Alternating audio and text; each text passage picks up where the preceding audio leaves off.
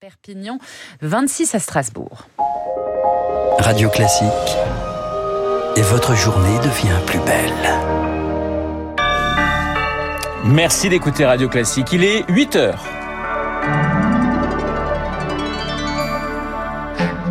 La matinale de Radio Classique avec Renaud Blanc. Sécurité renforcée pour le 14 juillet. 130 000 policiers et gendarmes seront mobilisés dès ce soir et jusqu'à samedi matin pour prévenir d'éventuels incidents. Le détail de ce dispositif assez exceptionnel dès le début de ce journal. La facture salée des émeutes pour les commerçants. À Marseille, certains ont tout perdu. La loi d'urgence pour la reconstruction est présentée ce matin en Conseil des ministres. Et puis, on continue évidemment de rendre hommage à Milan Kundera, décédé mardi. Il avait 94 ans. Kundera, écrivain de la fragilité de l'être.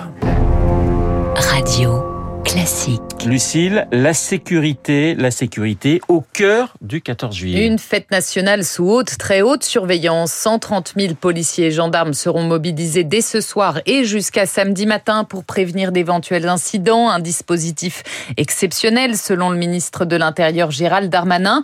Pour la première fois un 14 juillet, des unités d'élite seront présentes dans les communes les plus sensibles. Fabien Albert. De nouveau présents dans ce dispositif, le RAID, le GIGN, la BRI, accompagnés des hélicoptères et véhicules blindés de la gendarmerie.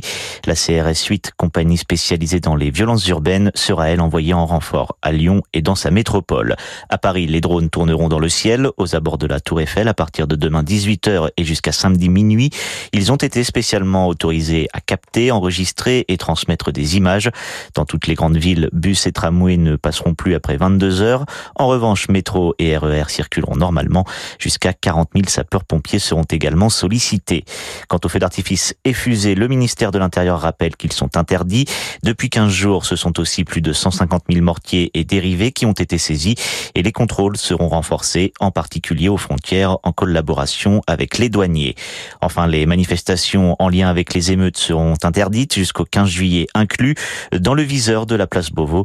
La marche prévue ce samedi à Paris par le comité Adama Traoré. Euh, les précisions de Fabien Albert. Plusieurs communes ont donc décidé d'annuler leur feu d'artifice dans ce contexte. Depuis Vilnius, en Lituanie, Emmanuel Macron a promis hier d'agir avec la plus grande détermination en cas d'incident. Les émeutes des images sont encore hein, dans toutes les têtes, Lucille. Le projet de loi d'urgence pour la reconstruction des bâtiments endommagés est présenté ce matin en Conseil des ministres. Objectif, faciliter les demandes de permis de construire, raccourcir les délais. Pour les collectivités, la facture est salée, 230 millions d'euros au moins. Et sans ce projet de loi, impossible de reconstruire. Pour Nicolas Dainville, le maire de La Verrière dans les Yvelines, deux de ces écoles ont été incendiées dans la ville. La facture est extrêmement salée. On estime les dégâts à près de 20 millions d'euros. C'est colossal. Nous, on est une toute petite commune de 6500 habitants. On a des budgets euh, rikiki, 3 à 4 millions d'euros sur le mandat. On peut pas emprunter le moindre euro. S'il n'y a pas une prise en charge quasi intégrale du montant des investissements, on s'en sortira pas.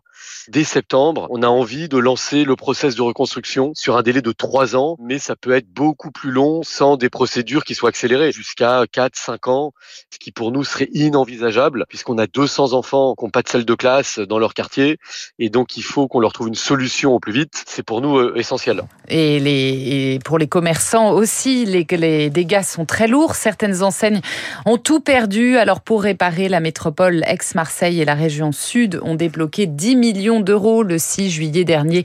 L'éclairage pour Radio Classique de Noé Gérard Blanc.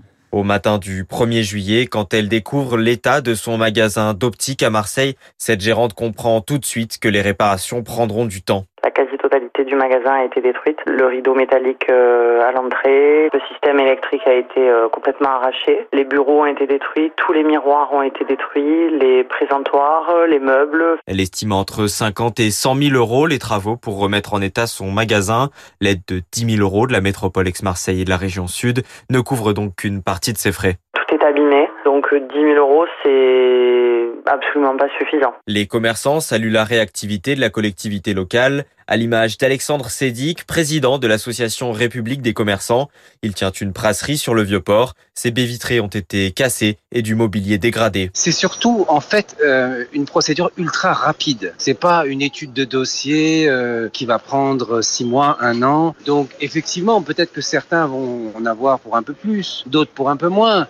Mais peu importe, c'est rapide, c'est ce qu'on demandait. Selon le président de la Chambre de commerce ex-Marseille, Jean-Luc Chauvin, les dégâts représenteraient environ 100 millions d'euros de pertes à Marseille. L'éclairage de Noé Girard Blanc pour Radio Classique a noté que 12 personnes ont été interpellées et placées en garde à vue hier dans l'enquête sur l'attaque du domicile du maire de l'Aille-les-Roses, Vincent Jeanbrun, 12 hommes âgés de 18 à 34 ans.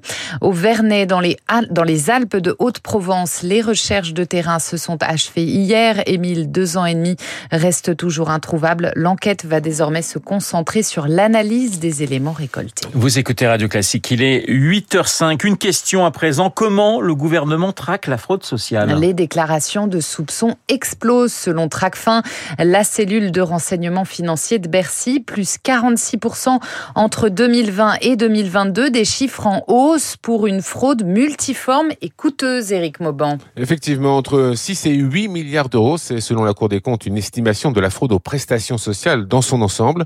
Un chiffre à prendre avec précaution, bien sûr, hein, du fait de la difficulté à évaluer l'ampleur des cotisations sociales qui n'ont pas été versées.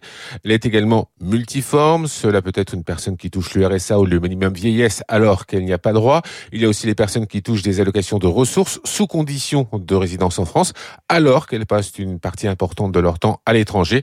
Mais le gros de la fraude sociale réside surtout dans le travail au noir avec des entreprises qui ne déclarent pas certains salariés.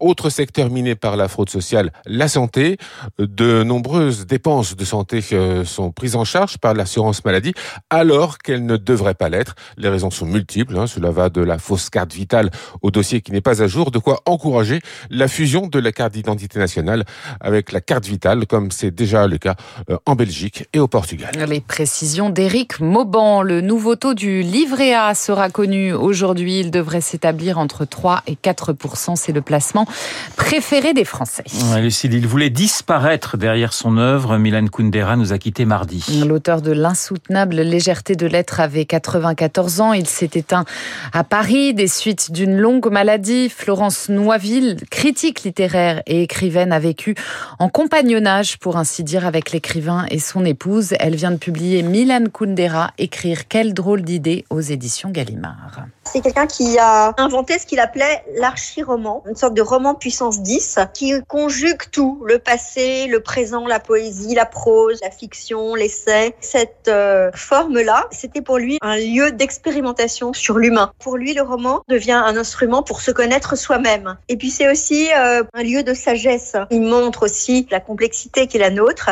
Et dans une époque qui aime euh, affirmer des vérités de façon péremptoire, lui, il dit non, le roman, c'est ce qui nous permet de voir la vie de plusieurs euh, points de vue et d'en tirer une sagesse de l'incertitude. Voilà. La critique littéraire Florence Noiville, qui a très bien connu Milan Kundera, elle répondait aux questions de Marine Salaville. Le Tour de France, 12e étape aujourd'hui, 168 km entre Roanne et Belleville en Beaujolais. Vingegaard est toujours en jaune. Pogacar, 17 secondes derrière lui. Et puis Wimbledon, demi-finale dame aujourd'hui à l'affiche Svitolina Vondrousova avant Jabber Sabalenka. Pour les hommes, ce sera demain. Alcaraz, Medvedev et Sinner Djokovic au programme du 14 juillet. Voilà, et ben écoutez, moi je rêve d'une finale Svitolina-Jabber. On verra si. On prend les paris, Renaud. On prend les paris, effectivement. Merci, Lucille. Le journal de 8 heures présenté euh, par Lucille Bray. On parlait de Milan Kundera. Je vous rappelle que juste après euh, ce journal et juste après l'édito de Guillaume Tabar, nous retrouverons dans notre studio Gilles Kepel et Christophe Barbier, euh, deux amoureux du style et du, style et de la carrière et du destin